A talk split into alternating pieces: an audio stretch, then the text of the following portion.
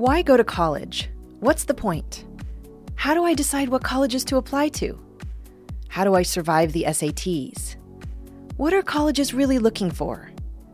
How are we going to pay for college?